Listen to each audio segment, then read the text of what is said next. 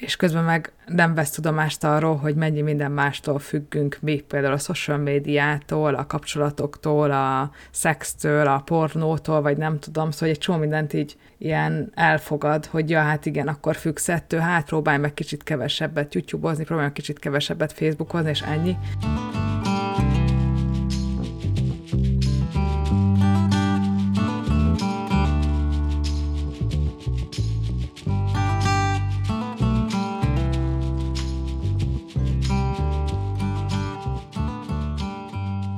Sziasztok, kedves saját szava hallgatók! Ez itt az új epizódunk.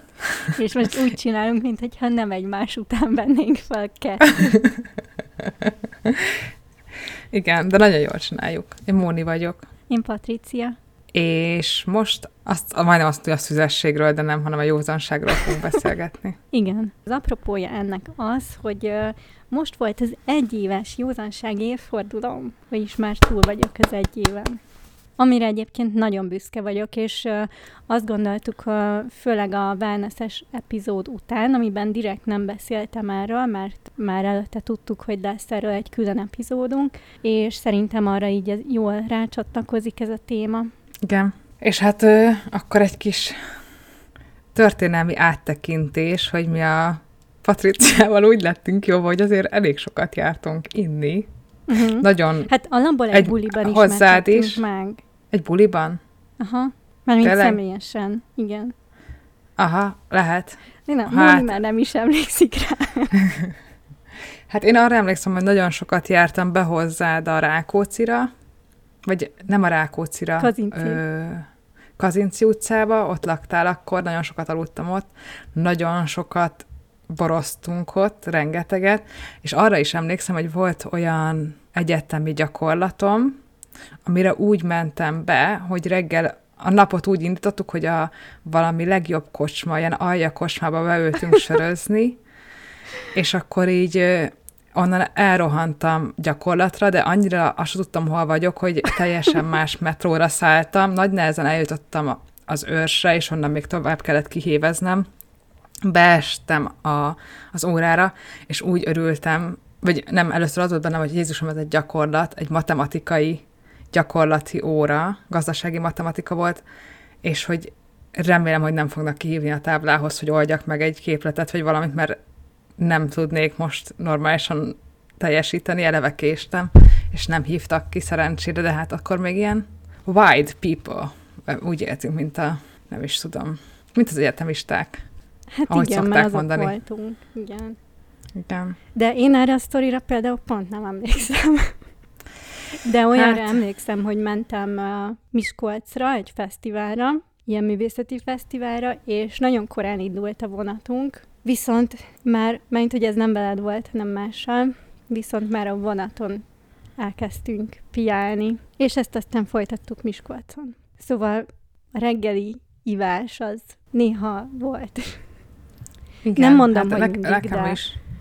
És egy ponton már nem tudtam tartani, szóval amikor a ilyen irodalmi táborok voltak, vagy mit tudom én, ott egy csomóan már reggelire söröznek.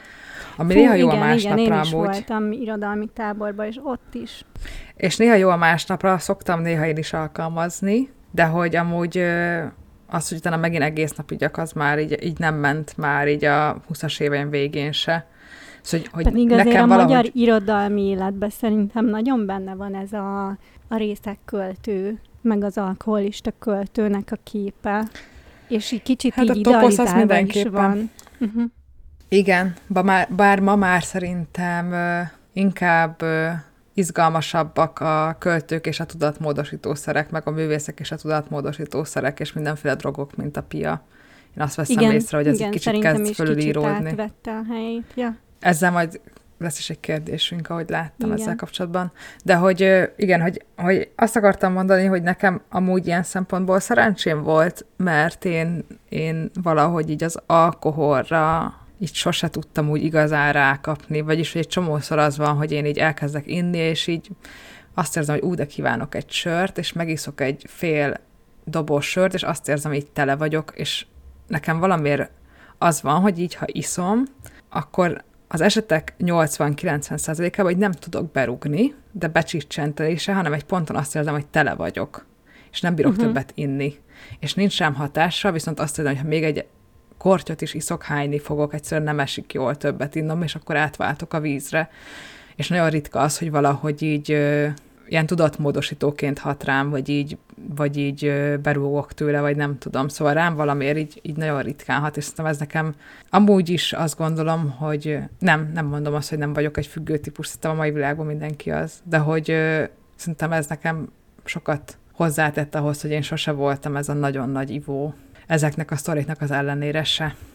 Uh-huh. Pedig, és úgy, hogy a családomban azért, tudod, nálunk is meg volt ez gyerekkoromban, hogy hogy akkor mi a kis kupicás pohárból ígyuk a málna szörpet, mert a nagyok folyamatosan isszák, meg hogyha hazamegyek, akkor a hatféle pálinkát kóstoljam végig, meg a nem tudom kinek a milyen borát, szóval, hogy szerintem ez a magyar társadalomban ez a, ez a jól funkcionáló alkoholizmus, ez ilyen mindennapos, és hogy az, hogy, hogy kocsmázni járunk, szocializálódni, ez is egy bevett dolog, szóval, hogy szerintem nagyon nehéz itthon rálátni arra, hogy mikortól káros az alkoholfogyasztás, és csak szörnyűködünk azon, hogy Magyarország mennyire élen jár a alkoholista, alkoholizmus Ez még adatokban. Szerintem nagyon sok ember nem is tudja magáról, hogy alkoholista. Hát mert annyira, annyira bevett az, hogy, hogy az ivás az, az egy kikapcsolódás és forma, amivel így kiengedjük a gőzt, és ennyi. De mesélj te Egy is az, a... a másik pedig, hogy szerintem ezt nagyon a férfiakhoz kötjük, így ilyen társadalmi szinten. Hát de szerintem nem véletlen, mert azért a falun, a falun ez volt, meg a, hogy a nők otthon vannak, főznek, a pasik meg elvonulnak csendben lenni, meg a sok mindennel a fejükben így kijölni a, az érzéseket, meg a gondolatokat is berúgnak. Hát igen, de közben meg a nők meg isznak otthon. Szóval, hogy ettől még ugyanúgy jelen van a, a nők között is, de hogy valahogy rögtön a férfiakra asszociálunk, Igen. hogyha alkoholizmusról van szó. Igen. Hát amúgy itt én azt is gondolom, hogy az is benne lehet, és az én, ha saját magamból indulok ki, hogy a nőknél jobban érzem arra a hajlandóságot, hogy érzelmileg elbírjanak nehéz dolgokat, meg nagyon rá vannak trenírozva gyerekkoruktól, meg meg hogy ezt kibeszéljék a barátaikkal, barátnőikkel, és szerintem a, és ma már sajnos ez sincs mindig így, szóval most már egyre több nőnek ez sincs meg, de hogy a férfiaknál valahogy adott az, hogy nekik erősnek kell lenni, hogy, hogy nem mutathatják ki az érzelmeiket, és szerintem erre egy nagyon káros, de nagyon hasznos coping az ivás. Uh-huh. A nőknek van egy csomó más stratégiája erre, de sokan ugyanúgy az ivást választják sajnos. Igen, meg az is érdekes, hogy ki miért iszik, mert én szerintem akkor kezdtem el így többet inni, amikor egyetem, az egyetemet elkezdtem, és nekem ez nagyon összekapcsolódott azzal, hogy szerintem a barátságos epizódban beszéltem róla, de hogy én azért nehezen szerzek barátokat, meg sokáig nem nagyon voltak ilyen mélyebb barátaim, és azt gondoltam, hogy így könnyebb szociálisan nem tudom kapcsolódni a másikhoz. És hát ez már önmagában egy elég egészségtelen hozzáállás. Hát az biztos, hogy ellazít, meg nagyon sok szorongás kikapcsol, csak ugye ennek vannak más módjai, nem csak a pia.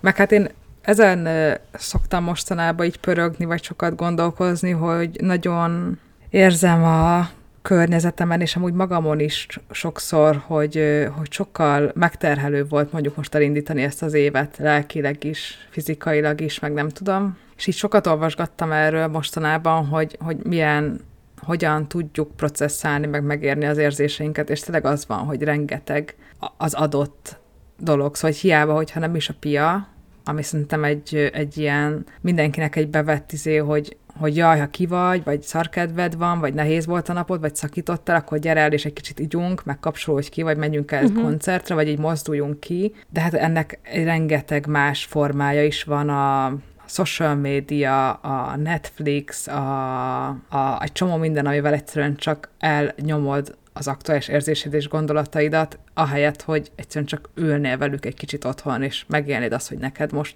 rossz, hogy te most szomorú vagy, hogy mit tudom én, és, az, és lehet, hogy idővel elmúlnak ezek a gondolatok, meg érzések, és jobb kedvez lesz, de hogyha nem processzálod az érzéseket megfelelően, akkor ennek nyoma marad a testben, nyoma marad, triggerelődik később, mit tudom én, szóval, hogy, hogy igen, azt gondolom, hogy, hogy nagyon nehéz, és ezt a nőkre is, nőkön is egyre jobban látom, és főleg így a fiatal generáción, hogy egyre több minden adott arra, hogy ne kelljen processzálni az érzéseket és az érzelmeket, hanem eltereljük a figyelmet, és bízzuk az időre, hogy majd elmúlik. És most régen a pia volt ilyen. Igen, nekem ez, ez pont olyan hmm. volt, ami egy ilyen fő szempont volt, mielőtt teljesen átmentem alkoholmentesbe. És akkor mesélj erről a journeyről, erről az útról. Oksi, kis trigger warning itt az elejére. Több halál is szerepelni fog ebben a kis sztorimban, úgyhogy aki nem bírja az ilyen dolgokat, akkor az most szerintem kapcsolja ki. De nekem apukám elég súlyos alkoholista volt. Neki nagyon sok problémája volt ezen kívül is, viszont pár éve halt meg, és hát egy kocsmában. Ez alapján így elképzelhetitek, hogy milyen körülmények között. És utána, mivel én voltam az egyetlen élő hozzátartozó, arra keltem egyik nap, amikor lent fesztiváloztam a Balatonon, hogy valami ismeretlen nő rám írt a Facebookon, hogy te vagy-e XY, ennek meg ennek az embernek a lánya, és akkor felhívtam, és ez így derült ki számomra. Mi egyébként nem tartottuk a kapcsolatot, pont amiatt, amilyen ember ő volt, de azért elég kemény ezzel ilyen 20 pár évesen szembesülni. És aztán uh, én voltam az, akinek uh, akkor el kellett menni az ő lakására, ott így átnézni a dolgokat, és nagyon durva volt, amit ott láttam. Szóval én csináltam egy-két fotót, amit így a mai napig néha elő szoktam venni, amikor így a saját elrettentésemre szükségem van rá, és utána kezdtem el így aktívan gondolkozni a, az alkoholhoz való viszonyunkról, meg az én viszonyomról, mert uh, ugye, hogyha valakinek valamelyik szülője alkoholista, az sokkal könnyebben lesz utána függő. És uh, akkor én is belgondoltam, hogy mennyi alkoholt fogyasztok, és milyen rendszerességgel, és tényleg nagyon erre épültek a, a szociális kapcsolataim, meg hogyha ha szórakozás, vagy menjünk valahova beszélgetni, érted, akkor már beülünk valahova, megiszunk egy valamit. Várj egy pillanatra, megszakíthatlak? Egy kérdéssel? Aha. Hogy én egy olyan, hogy én meg az, azon gondolkoztam sokáig, van egy jó pár ismerősöm, vagy nem tudom, akiknek az apukája alkoholista volt, és én azon gondolkoztam, hogy, hogy egyrészt könnyebb, nem, mert hogy nem akarom ezt megkérdezni, hogy, hogy, hogy nem tudom, hogy a függés az mennyire genetika. Szerintem alapvetően mindenki függ, és mindenki használ ilyen dolgokat, hogy eltompítsa a saját dolgait, de hogy azon gondolkoztam, hogy talán akiknek alkoholista a szülője, az lehet-e, hogy ez az, ami először eszébe jut, mert ezt látta mintaként, meg azon gondolkoztam, nem tudom, de ezt ki, kimutatták, szóval, hogy ez nem csak egy ilyen random dolog, hanem ezt vizsgálták, és uh, nem tudom, hogy genetikusan, vagy hogyan, de...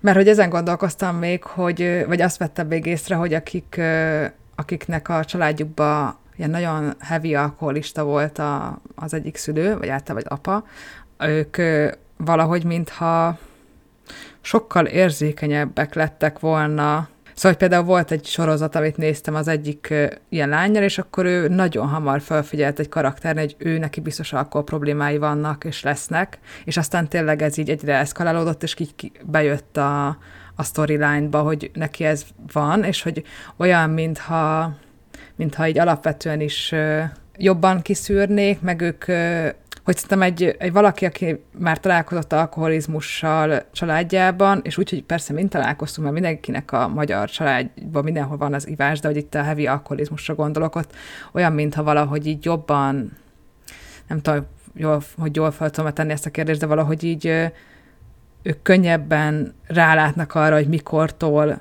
függők, mikortól van az a pont, amikor ez már nem egészséges, és egy csomó ember erre, mintha nem tudna rálátni amúgy, mert azokat a mintázatokat nem ismeri föl. Igen, lehet egyébként. Mert mondom, engem is tényleg utána kezdett el így aktívan foglalkoztatni ez a gondolat, meg utána el is kezdtem keresni így ezeket az ilyen sober tartalmakat. Akkor kezdtem el csinálni rendszeresen a száraz novembert, hogy egy kicsit így normalizáljam az alkoholfogyasztásomat, meg mondom, ugye nagyon e köré épült a szociális életem, és volt egy, vagy hát van egy barátom, kivel most már nagyon ritkán szoktunk találkozni, de akkor gyakrabban találkoztunk, és ő tartott ilyen, vagy hát neki így voltak ilyen nem ivós időszakai, megmondta, hogy ő edz, úgyhogy ő most nem akar inni, és tök jókat beszélgettünk, meg tök jókat vacsoráztunk úgy, hogy, uh, hogy akkor bennem sem volt meg az az igény, hogyha láttam, hogy ő nem iszik, de amúgy fura volt, hogy ő nem iszik, mert körülöttem ugye mindenki más ivott talán ami, ami még ilyen nagyon meghatározó volt, ugye nagyon kevés ilyen tartalommal találkoztam mondjuk a social médiában. Egy uh, tartalomkészítő volt, aki szintén fiatal lány, aki csinált erről a videót, hogy ő rájött, hogy milyen problémái vannak az alkohollal, és ezért uh, teljesen józan lett. Ő a Lucy Moonnak hívják, majd belinkelem a leírásban. És neki nagyon jó nagyon jó videói vannak a témában. Először ilyen 21-2 évesen volt, amikor teljesen lejött az alkoholról, utána újra elkezdett inni pár évvel később, és most megint már évek óta józan, és nagyon sok ilyen szempontot behoz, amikor így az alkoholról beszél. Szerintem ő nagyon hasznos. Meg még egy podcast epizód volt, ami az egy ilyen Sober Curious movementről, és az is nagyon jó volt. Azt is belinkelem. Amúgy ö, akkor úgy döntöttél, hogy mármint, hogy akkor apukádnak a halála után döntöttél úgy? Ez még csak ez ilyen érdeklődési kör volt, szóval bejött a látókörömbe ez a dolog inkább. De nem te le az úgy érezted amúgy, hogy függő hogy vagy, vagy csak gondolsz. azt érezted, hogy az alkohol neked nem jó, és ennyit csak kellene bevinned a szervezetedbe? Inkább az utóbbi, nem gondolom magam függőnek, mert bármikor le tudtam állni, és nem is volt olyan nehéz. Szóval mondom, tartottam alkoholmentes hónapokat, volt olyan, hogy egy évben többször is, de az nagyon elkezdett tényleg zavarni, hogy a programjaim e köré épülnek. És mindig így nagyon tudtam értékelni, amikor másfajta programot csináltunk valakivel, de még az sem fogalmazódott meg bennem, hogy erre így rámenjek, hogy na akkor direkt alkoholmentes program. És még ami, amit elkezdtem akkor nézegetni, ezek a, az agyszkennek, hogy, hogy hogyan hat az agyadra az alkoholfogyasztás, meg szerintem akkoriban jött ki, lehet kicsit így az időket összekeverem, de hogy pár éve készült egy kutatás is arról, hogy ugye mindenki azt mondja, hogy jaj, de hát csak kicsit, meg mértékkel, attól nem lesz semmi bajod, és hogy nem, hogy ilyen nincsen igazából. Igen, mert, aztán két éve jött ki. A 4 4 volt igen. erről egy nagyon jó podcast, azt hiszem pont, vagy valami videó, vagy valami. Igen, mert még a legkisebb mértékben is nagyon káros az alkohol, és mit akartam meg? Ja, igen, és a, a másik meg, amit szintén egy ilyen pár éve kijött kutatásban olvastam, hogy ugye két dolog van, ami így konkrétan kapcsolódik a rák kialakulásához, az egyik az alkohol, a másik pedig a, felhasz, vagy a feldolgozott húsoknak azt a fogyasztása. Azt hittem a cigaretta is ott van. Az is ott van, persze, de hogy ez ilyen, azt nem viszed be így a testedbe, mert hogy nem Aha. eszed meg, iszod meg. Ez ilyen élelmiszerekről szólt ez a kutatás. Igen, hát nekem ugye a, a kettő dolog van, ami ilyen nagyon nagy motiváció néha arra, hogy ne igyak, vagy így eszembe se jut. Az egyik az, hogyha nagyon ki vagyok, akkor egyszerűen ez, hogy én írtozom a gondolattól is, hogy azt elnyomjam, vagyis, hogy az van, valahogy az annyira bennem van az, hogy károsabb nem megélni, és elnyomni a rossz dolgokat, a bűntudatomat, a bármit, mint kezelni, és a másik meg az, hogy alapvetően szóval nagyon rosszul bírom az alkoholt, vagyis, hogy én nekem a másnap az ilyen nagyon, nagyon kevéstől is. Nagyon másnapos vagyok, ami nem azt jelenti, hogy fáj a fejem, meg mit tudom én, hanem az, hogy ilyen, ilyen rezignált vagyok, meg így azt érzem, hogy a, az egész másnapom kuka, és amikor akárhányszor elmegyek valahova, és nem iszom, vagy mondjuk megiszom egy sportfröccsöt, vagy kettőt, mondjuk két deci bort, és azon kívül reng csak vizet, és másnap ugyanúgy kelek, ilyen tök fitten, így sokkal-sokkal jobban érzem magam a bőrömben, és annyira időpocsékolásnak érzem, hogy csak azért egy teljes napomat ne tudjam jól végig élni, vagy ott lenni, megcsinálni a dolgaimat, mert előző este ittam, és még csak beserúgtam, meg még csak célom se volt vele, mert már nem akarok. Nekem a szocializáció az, hogy táncoljak, vagy ezek így nincsenek meg ahhoz, hogy én most igyak, csak azért, mert mondjuk ha már összeültünk, ígyunk, szóval nincs mögötte semmi motiváció, most miért igyak. És most uh-huh. csak ezért elrontani Igen, a napom. ezzel teljesen tudok azonosulni. Én nagyon depressziós szoktam lenni másnaposan, és azt vettem észre, hogy a, a mentális egészségemre nagyon rosszul hat az alkohol. És akkor most kicsit ugrunk az időben a sztorimban, ez most már azelőtt van, hogy uh, ténylegesen lejöttem volna az alkoholról. Erről is beszéltem a barátságos epizódban, de ugye az egyik barátnőm nagyon beteg lett pár évvel ezelőtt, és um, amikor már kiújult a betegsége, és így látszott, hogy azért ennek nem, nem lesz túl jó végkimenete, akkor hát az egy, az a 2022-es nyár volt, és akkor azért így többet ittam, meg így az egy nagyon rossz időszakom volt, nem csak emiatt, akkor nem voltam túl jól, és nyár végén akkor már teljesen egyértelmű volt számomra, hogy hát, hogy ezért erre fel kell készülni mentálisan, és és akkor gondoltam, hogy lehet, hogy kicsit visszább kéne bennem az alkohollal, mert uh, így tényleg csak el fogom nyomni saját magamat, és hosszú távon meg nagyon rosszat fogok tenni, azt hiszem magammal, és uh, egyszerűen így ilyen mentálisan meg kell erősíteni magadat, hogyha tudod, hogy valami nagyon rossz dolog fog történni. Úgyhogy uh, akkor nagyon visszavettem, nem mondom azt, hogy teljesen leálltam az alkoholról, de mit tudom én, ilyen egy héten egyszer ittam valamit, vagy két hétben egyszer ittam valamit. Nagyon sokat meditáltam, jogáztam, tényleg abszolút ebben a fókuszban voltam, meg odafigyeltem arra, hogy mit teszek, és így azt gondolom, hogy mentálisan valamennyire sikerült összeszednem magamat. Aztán ö, novemberben akkor covidos lettem, de nem csak egy kicsit, hanem annyira, hogy egy hónapig uh, alig bírtam egyáltalán elmenni pisilni, mert hogy annyira befulladtam tőle, úgyhogy nyilván akkor nem ittam semmit, és szerintem még decemberben lehet, hogy egy-két italt ittam, de karácsonykor azt tudom, hogy már gyerekpesgőt vettem, január elején van a szülinapom, akkor még megittam egy nagyon finom datoja viszkit.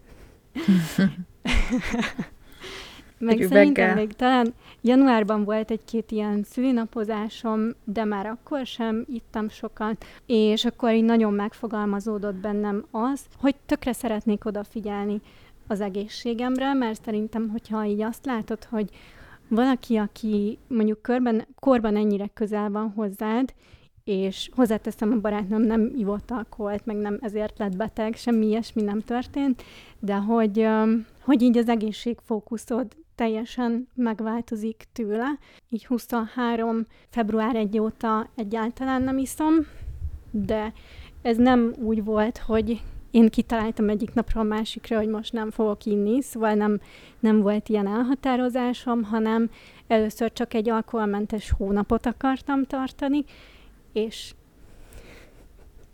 itt jön a függőség, hogy Azért választottam a februárt, mert az a legrövidebb hónap. és úgy voltam vele, hogy az biztos kibírom.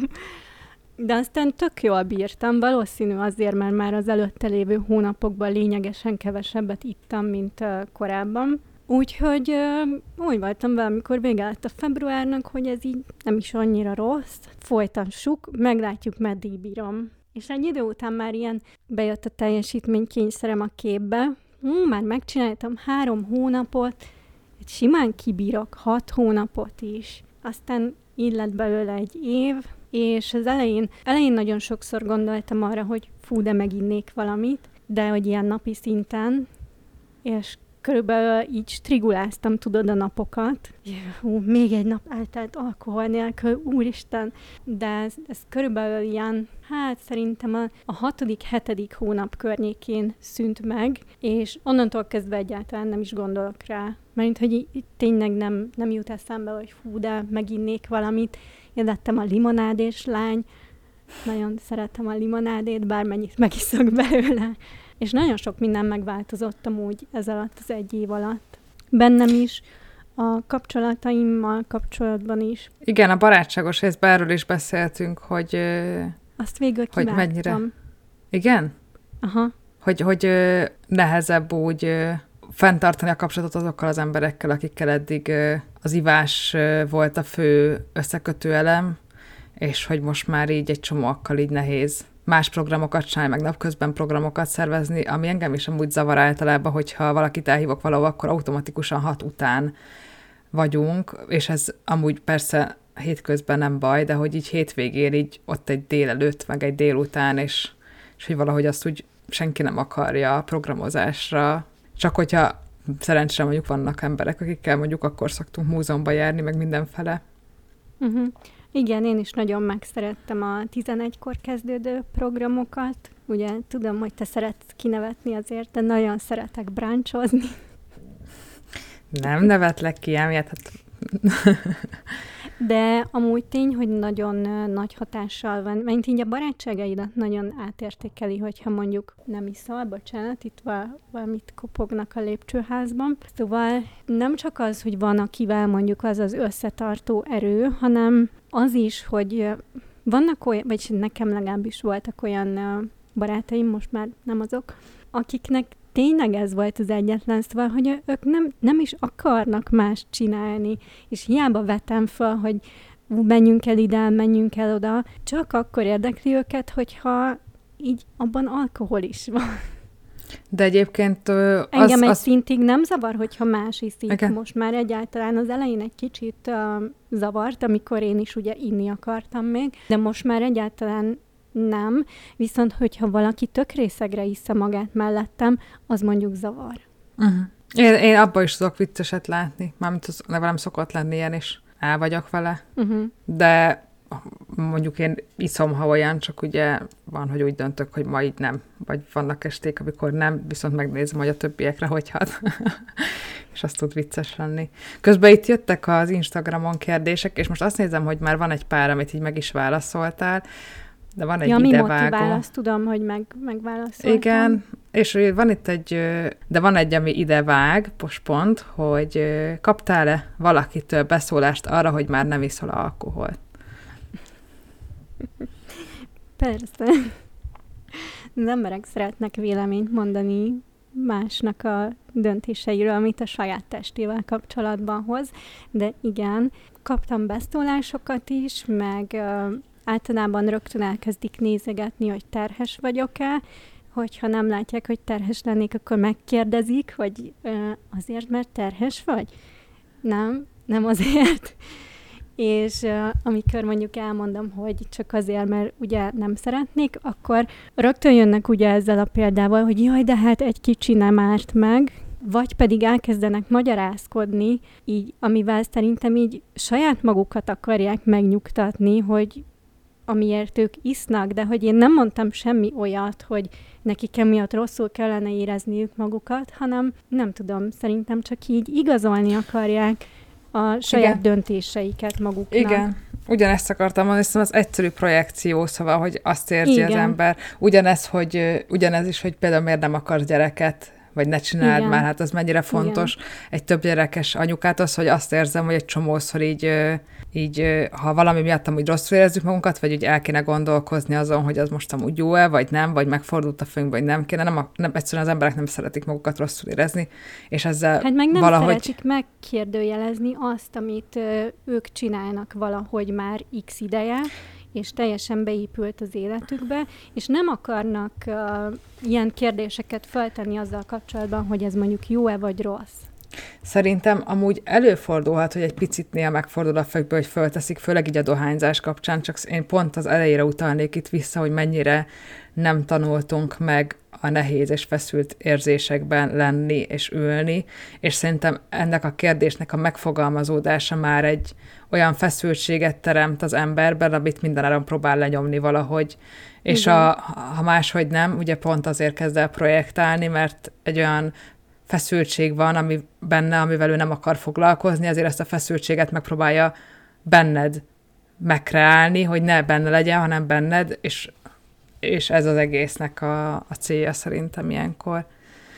Igen, és de hát... velem sajnos rosszul járnak, szóval én 15 éve nem eszek húst, úgyhogy nagyon hozzá vagyok szokva ez a hozzáálláshoz, úgyhogy nekem túl sok újat nem fognak tudni mondani, ami megérintene, mert már szerintem mindent hallottam. És egy másik kérdés, ezt nem tudom, hogy nézted de hogy, hogy miért lehet az, hogy egyre többen lejönnek az alkoholról, és hogy van-e arra valami statisztika, hogy mondjuk a drogok átveszik az alkoholnak a helyét, amit amúgy látok a popkultúrában is, hogy... Várjál először az elsőt válaszoljuk meg. Jó. Mi, mi volt az első, hogy miért hogy, jönnek le egyre többen? Ja, igen. Szerintem uh, amúgy... Néztem erről. Hogy... Ja, igen? Én néztem erről pont.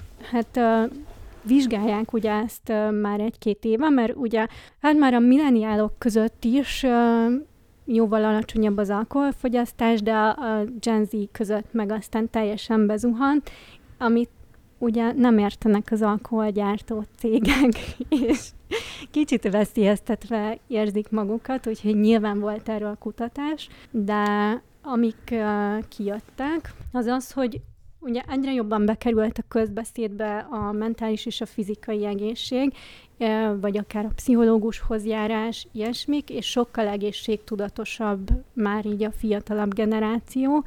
Ez az egyik része. A másik pedig, hogy más szórakozási formát választanak, szóval sokkal szívesebben maradnak otthon mondjuk gamingelni, vagy ilyesmi, mint hogy elmenjenek valami bárba, és ott pénzt költsenek, mert azért azt tegyük hozzá, hogy az alkohol drága, és egyre nagyobb a megélhetési válság. Szerintem az emberek azt súlyozzák, hogy mire költenek. Nekem legalábbis sokkal több pénzem van, mióta nem iszom, és más dolgokra tudok költeni. Meg még egy dolog, amit láttam, hogy mivel mindenhol jelen vannak már az okostelefonok, meg a social média, nem akarják, hogy olyan tartalom kerüljön ki róluk az internetre, amin részegek, vagy olyan szituációban vannak, ami mondjuk nem annyira pozitív, mert ezt bármikor egy munkáltató megtalálhatja.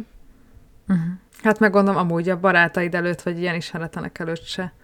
Mármint, hogy nagyon könnyen felkapják ezeket a tartalmakat, aztán ki tudja, Igen. kerül. Igen, úgyhogy én ezeket találtam ezzel kapcsolatban.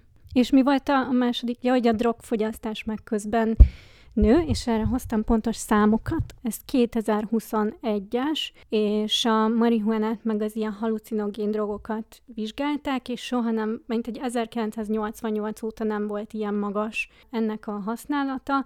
A fiatalok között ez 13,2%-kal nőtt meg a marihuána használat, és a halucinogén drogoknak pedig 4,7%-kal. És ebbe csak az a para, hogy a, a túladagolás is nagyon megnőtt, így az ilyen 12-17 éves korosztály között, az még soha nem volt olyan magas, mint 19 és 20-ban, mint egy 19 és 20 között.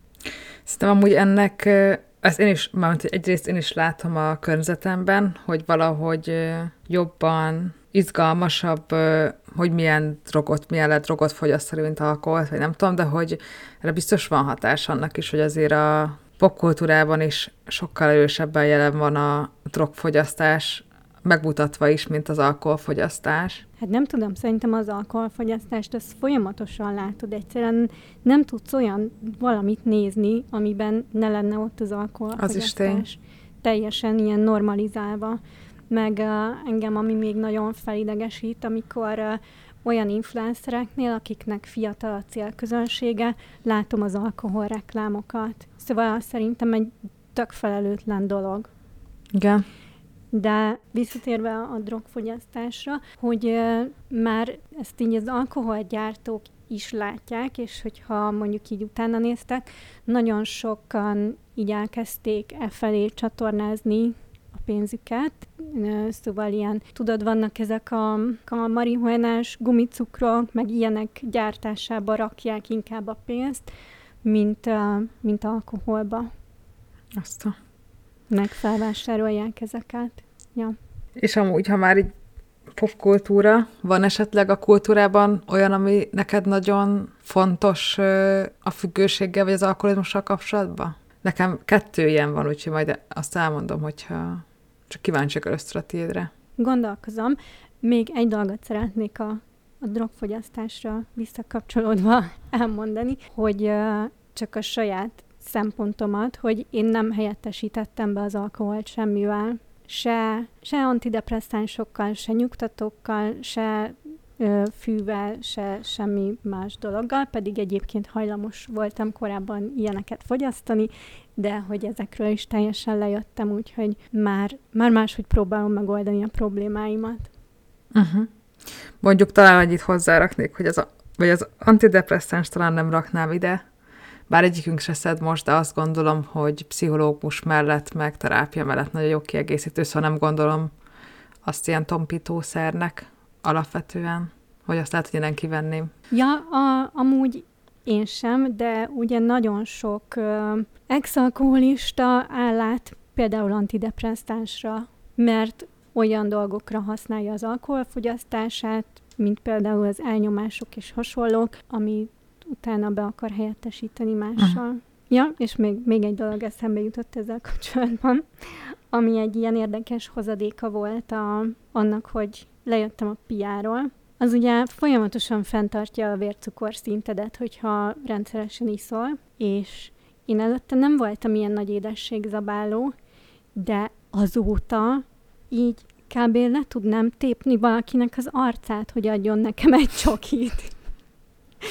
és de komolyan így életemben nem tapasztaltam még ilyen édesség éjséget, mint uh, azóta, és amúgy most, hogy már egy éve lement ez a leállásom, most próbálom kicsit ugye visszavenni az édességfogyasztásomat is, és először amúgy nem értettem, hogy mi ez, mert annyira nem mentem bele ennek az egésznek a biológiájába, hanem csak így azt vettem észre, hogy rettenetesen kívánom az édességet, és folyamatosan édességet akarok enni, és ha már popkultúra, pont a, a Jimmy Bauerrel hallgattam egy interjút, és ő is józan már néhány éve, és ott mesélte, hogy ő az elején így átment ilyen fánkzabálóba, de hogy ilyen folyamatosan rendelte a fánkokat, és... Ezt most úgy mondtad, hogy én tegnap három fánkot rendeltem, és ettem. Tényleg? Kicsit Nekem is... mert én ja. éppen édesség elvonásom vagyok. Nekem az, a, az az igazság, hogy nem veszek mostanában itthonra, mert én is nehezen állom meg, de valahogy miután ebédelek, annyira megkívánom az édességet, hogy, hogy van, hogy rendelek cukrászdából, van, hogy kiszaladok csokiért, vagy van, hogy összedobok itthon valami sütit, de hogy próbálok így tartani a napokat, hogy nem eszek édességet, de hogy nagyon nehéz, és a fánkot is végül azt mondjuk kibírtam, hogy elosszam három napra, de hogy, hogy nehéz, nagyon nehéz. Nekem a dopamin szintemet dobja meg szerintem azért. Szívesen ennék most fánkot, de abban az interjúban így ö, visszaigazolták azt, hogy ez, ez ugye azért van, mert ö, nem iszom, és befolyásolja. De amikor, mert hogy eddig se ittál minden nap, nem? Régebben. Hát a teljes leállás előtti néhány hónapban már nem ittam minden nap, de például előtte nyáron, akkor azért szerintem ittam minden nap. Uh-huh. Főleg nyáron azt így hozzá kell tenni, hogy én nagyon sok folyadékot iszom. Szóval nem csak alkoholt, hanem én azért egy nap megiszok három liter vizet, és hogyha sört tesz le az elém, hogy sört tesznek le elém, akkor azt is addig iszom, amíg leteszik elém. Aztán mert ilyen, ilyen automatikusan nyúlok és vedelek, nyúlok és vedelek, mert rászoktattam arra magamat, hogy igyak sok folyadékot. Igen, ez, ez nem annyira szerencsés, hogyha alkohol van előtted. És akkor a popkultúra, nekem amúgy kettő, vagy hát kultúra, nekem kettő dolog van, ami így eszembe jutott. Az egyik a Knözgornak a Harcom regényfilmnek az első része, azt hiszem az élet, ami az apjáról szól, és a, az alkoholista apjáról, és a viszonyukról, és a, meg a halál, ami pedig az apjának a, a haláláról szól, vagy vagy jaj, lehet, hogy most keverem, de azt hiszem az első része az, ami róla szól, és nagyon-nagyon őszintén ír erről az egész folyamatról, hogy ez gyerekként milyen megélni, meg hogy milyen ez a viszony, és arról is nagyon őszintén ír a regényébe, hogy neki milyen volt az alkohollal való viszonya, és ő, is így ezt mondja amúgy, hogy amíg előtte volt, addig ivott, és nem bírta azt mondani, hogy elég, és aztán mindig a végén már olyan állapotba került, amit másnap szégyelt. És szerintem nagyon, nagyon izgalmas az egész, ahogy erről ír. És a másik pedig nekem a Midnight Mass. Én nem néztem meg a rendezőnek több ö, filmét, ugye ezek a ilyen minisorozatok, szóval egy évad az, össze, az összes, de a Midnight Mass megnéztem, és az nekem nagyon tetszett, és pont azért, mert ugye alapvetően egy ilyen vámpír sztori, de hogy van benne egy alkoholista srác, aki a főszereplő, aki meg ilyen anonim alkoholisták gyűlésre jár oda a, a szigeten, a paphoz, és így leszokik a, az alkoholról, és hogy hát nekem nagyon izgalmas volt az a fajta párhuzam, amivel játszott a sorozat, hogy mennyire megbélyegezzük a, azokat az embereket, akik ilyen alkoholtól vagy drogtól függenek, és mennyire kirekeszti őket a társadalom, és közben meg nem vesz tudomást arról, hogy mennyi minden mástól függünk mi, például a social médiától, a kapcsolatoktól, a szextől, a pornótól, vagy nem tudom, szóval egy csomó mindent így ilyen elfogad, hogy ja, hát igen, akkor függsz ettől, hát próbálj meg kicsit kevesebbet YouTube-ozni, próbálj meg kicsit kevesebbet Facebookozni, és ennyi. És az nekem nagyon tetszett, hogy ott ugye ez a vampír sztori, hogy aki, aki egyszerűen függővé válik a, a vértől, mert vámpírként, vagy nem tudom, és hogy, hogy ugyanazok az emberek, akik így papolnak arról, hogy a függőség, meg miért nem tudsz ellenállni, meg miért nem kezdesz magaddal valamit, meg miért nem szeded össze magad, hogy ezek az emberek a saját függőségüket ugyanúgy nem tudják kordában, ugyanúgy nem tudják kordában tartani, csak nincsen rálátásuk arra, vagy megfelelő reflexiójuk, hogy lássák, hogy ők amúgy mitől függnek. Uh-huh. És nekem ez így egy nagyon izgalmas sori volt ilyen szempontból mert nagyon, nagyon, nagyon erősen fókuszált erre. Meg mondtak Nem még tudom, egy nekem könyvet. csak drogos, drogos filmek jutnak eszembe, de... De mondtak még egy könyvet, amit mondtál, hogy te már olvastál, Holly Whittaker-től. Ja, a józan lázadás. Igen, csak akkor még nem jelent meg magyarul, de én angolul olvastam. Mondjuk ez nem, ez szak, vagy hát ilyen nem, nem fikció, ugye? Nem, viszont ez nagyon sok segítséget uh, tud nyújtani ahhoz, hogy hogyan gyere le az alkoholról. Én mondjuk végül ezt így nem használtam föl, viszont ezt még abban az időszakban olvastam, amikor így az infókat gyűjtöttem erről, meg hogy így is lehet élni, így is lehet szórakozni, és csinálni a dolgaidat, és ez ugye főleg a nőknek a, a függőségéről szól, meg nőknek akar segítséget nyújtani, és hát ez egy elég ilyen feminista beállítottságú könyv, ami szerint ugye a, az alkohol az hozzájárul a nőknek az elnyomásához. Meg itt azt írta, azt írták nekem, vagy aki ajánlotta, ő azt írta, hogy az a könyvnek az egyik alaptézise, hogy a 12 lépcsős program az alapvetően fehér férfiakra van szabva, és uh-huh. hogy a mhm. nőknek, meg más kisebbségeknek nem biztos, hogy ez a ez a leghasznosabb, amit tehetnek a leszokásuk érdekében, és ez egy tök izgalmas dolog, hogy Igen. így sok szempontból megvizsgálni ezeket. Igen. Igen, a könyvet is uh, berakom majd, akkor ezeket majd, miután kiment az epizód, kirakjuk uh, Instára, uh, Story Highlightba, vagy uh, Insta postba tudjátok majd őket keresni, meg elmenteni, hogyha érdekel benneteket. És még egy kérdés volt, hogy mi a célom ezzel? Hogy van-e végső célod ezzel, igen? Ja, van-e végső célom? Nincsen.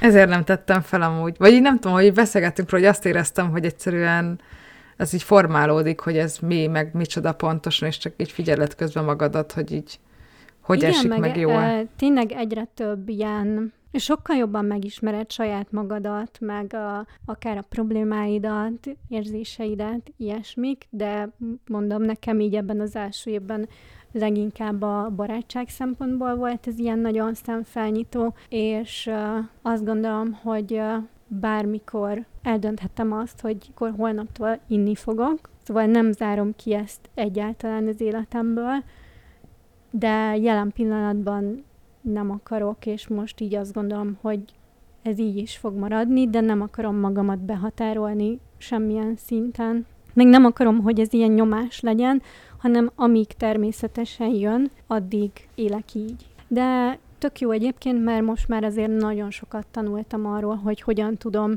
uh, mindenféle szerek nélkül megoldani a problémáimat. Igen, szerintem pont ez a, ez a legfontosabb, hogy uh, észrevegyük azt, hogyha ki vagyunk, vagy rosszul érezzük magunkat, vagy feszültség van, akkor ezt mivel tompítjuk, és fokozatosan elhagyni ezeket, vagy megpróbálni egy picit ülni benne, hogyha csak 10 percig tudunk, 10 percig ülünk benne, de hogy ezeket kitágítani, mert nagyon-nagyon fontos a mentális egészség szempontjából, meg abban, hogy így elbírhatóbbak legyenek a nehéz érzések, vagy a konfliktusok, vagy a bármilyen párkapcsolati, vagy magánéleti, vagy bármilyen feszültség, ezek nagyon fontos dolgok, szóval, hogy ne cseréljük le az egyik copingunkat egy másik copingra, hanem legyünk tudatosak ezekben azért. Igen, és amúgy szerintem nagyon szuper lenne, hogyha többen is beszélnének erről, mert én most így keresgettem erről magyarul podcast epizódokat, meg ilyesmit, és nem találtam semmit, szóval nyilván van A 444-en volt.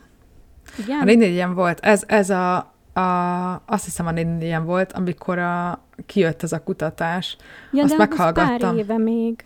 Hát két szóval éve. ilyen frissebb, frissebb dolog azért nincsen. Csak hogy nem, nem jön elő podcastekben a téma, nem jön elő videókban a téma, és szerintem ez olyasmi lenne, amit tényleg az alkohollal mindennapos szinten találkozol, és az ellenvéleménnyel meg nem annyira. Mert hogy egyszerűen nem látsz példát. Nekem ez volt az elején a, az ilyen kicsit ijesztő, hogy nem nagyon láttam példát arra, főleg a saját korosztályomban, hogy hogyan lehet máshogy, vagy hogy egyáltalán lehet máshogy.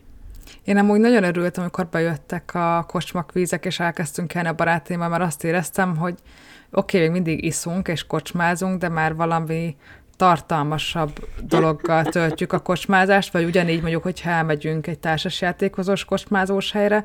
Szóval azt éreztem, hogy ott már nem azon van a hangsúly, hogy na, most már akkor itt ülök, elfogyott a piám, akkor még kéne rendelni, hogy ne csak itt üljek, hanem oké, okay, elfogyott a piám, de közben egy csomó mindent csinálok, és majd rendelek újat, hogyha megszomjazom, szóval így hogy ez már egy kicsit belassítja ezt a folyamatot, így azt érzem, de hogy közben meg tényleg rengeteg program van, ami, ami kiállítás, mozi, meg mit tudom én, túrázás, egy csomó minden van, amit, amit lehet csinálni, de hogy így ö, alapvetően Igen, csak, csak beülni valahova is gondolkozni lehet. egy kicsit, hogy, hogy milyen alternatív programot tudsz csinálni.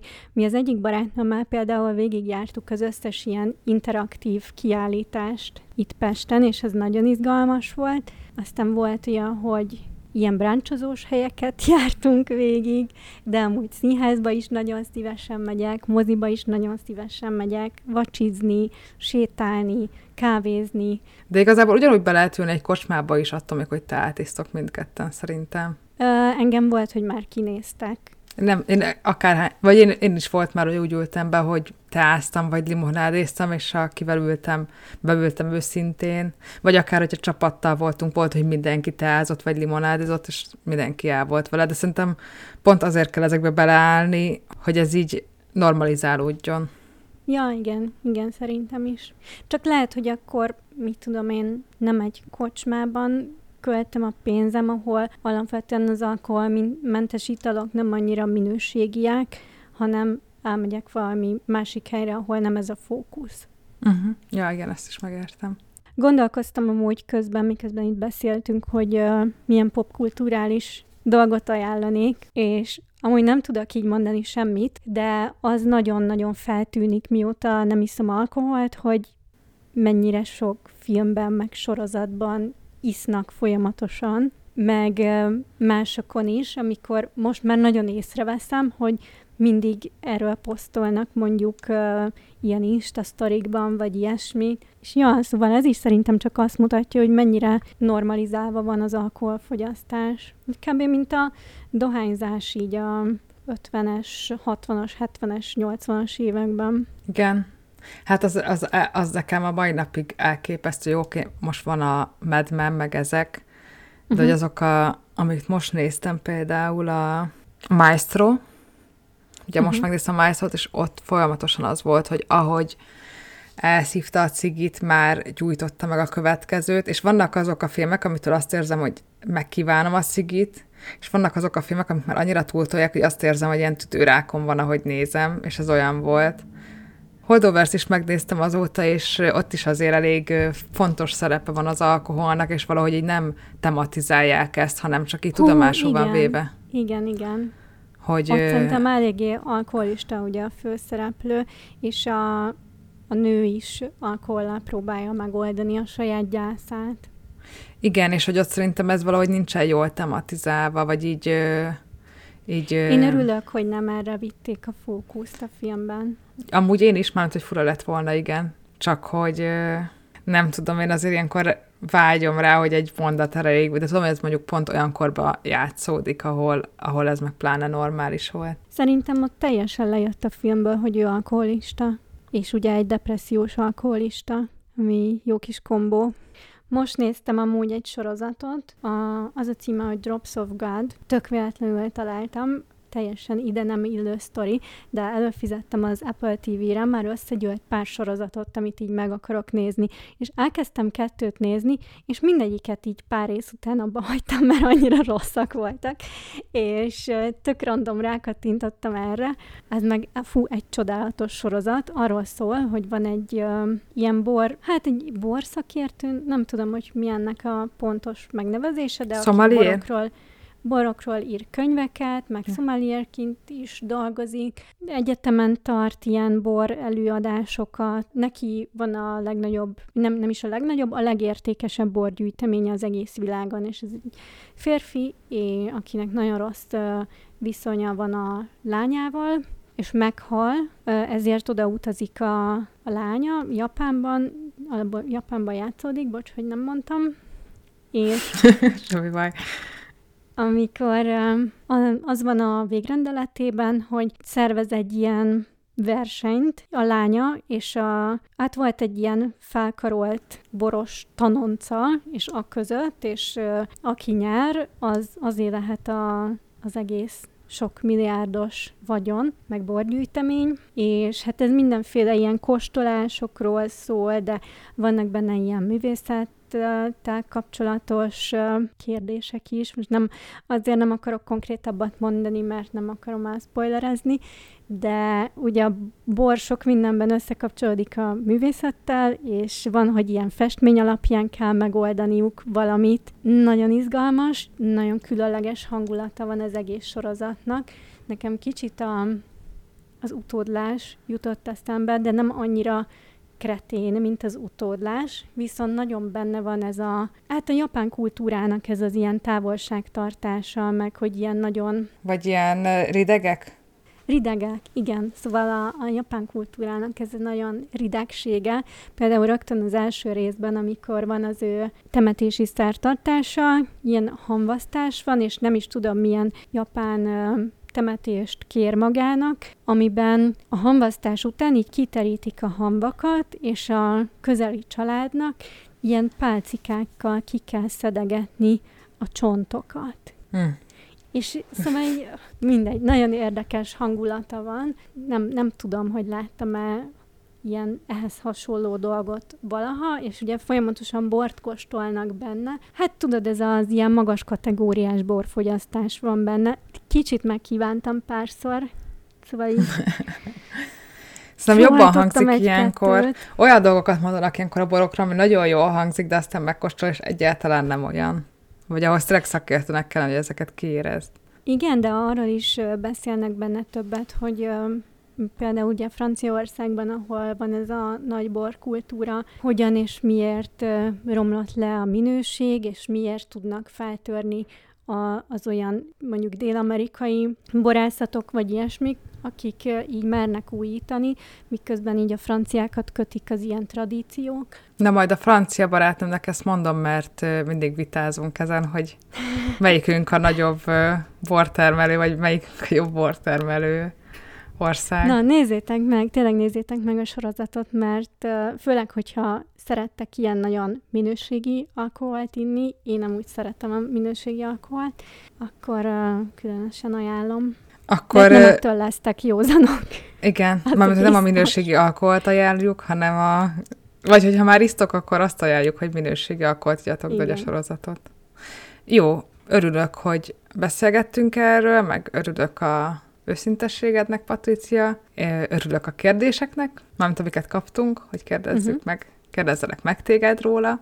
Hát remélem hasznos lett ez az epizód így összességében, de hogyha valamiről még hallottatok volna, vagy érdekelne, akkor nyugodtan írjatok, aztán maximum csinálunk majd egy második részt róla. Igen, meg amúgy is nyugodtan kérdezhettek bármit, megkövessetek minket Instán. Így Nyilván ott, ott tudtak kérdezni. Függjetek rá az Instára, és kövessetek be minket. Mintha olyan sokat posztolnánk. Igen. Mi aztán nem, nem segítjük a nem függőséget. Fogjuk, uh, igen, nem fogjuk elárasztani a feedeteket, úgyhogy igen. nyugodtan. És értékeljetek minket Spotify-on. Jövő héten megjövünk a következővel. Így van. Sziasztok! Sziasztok!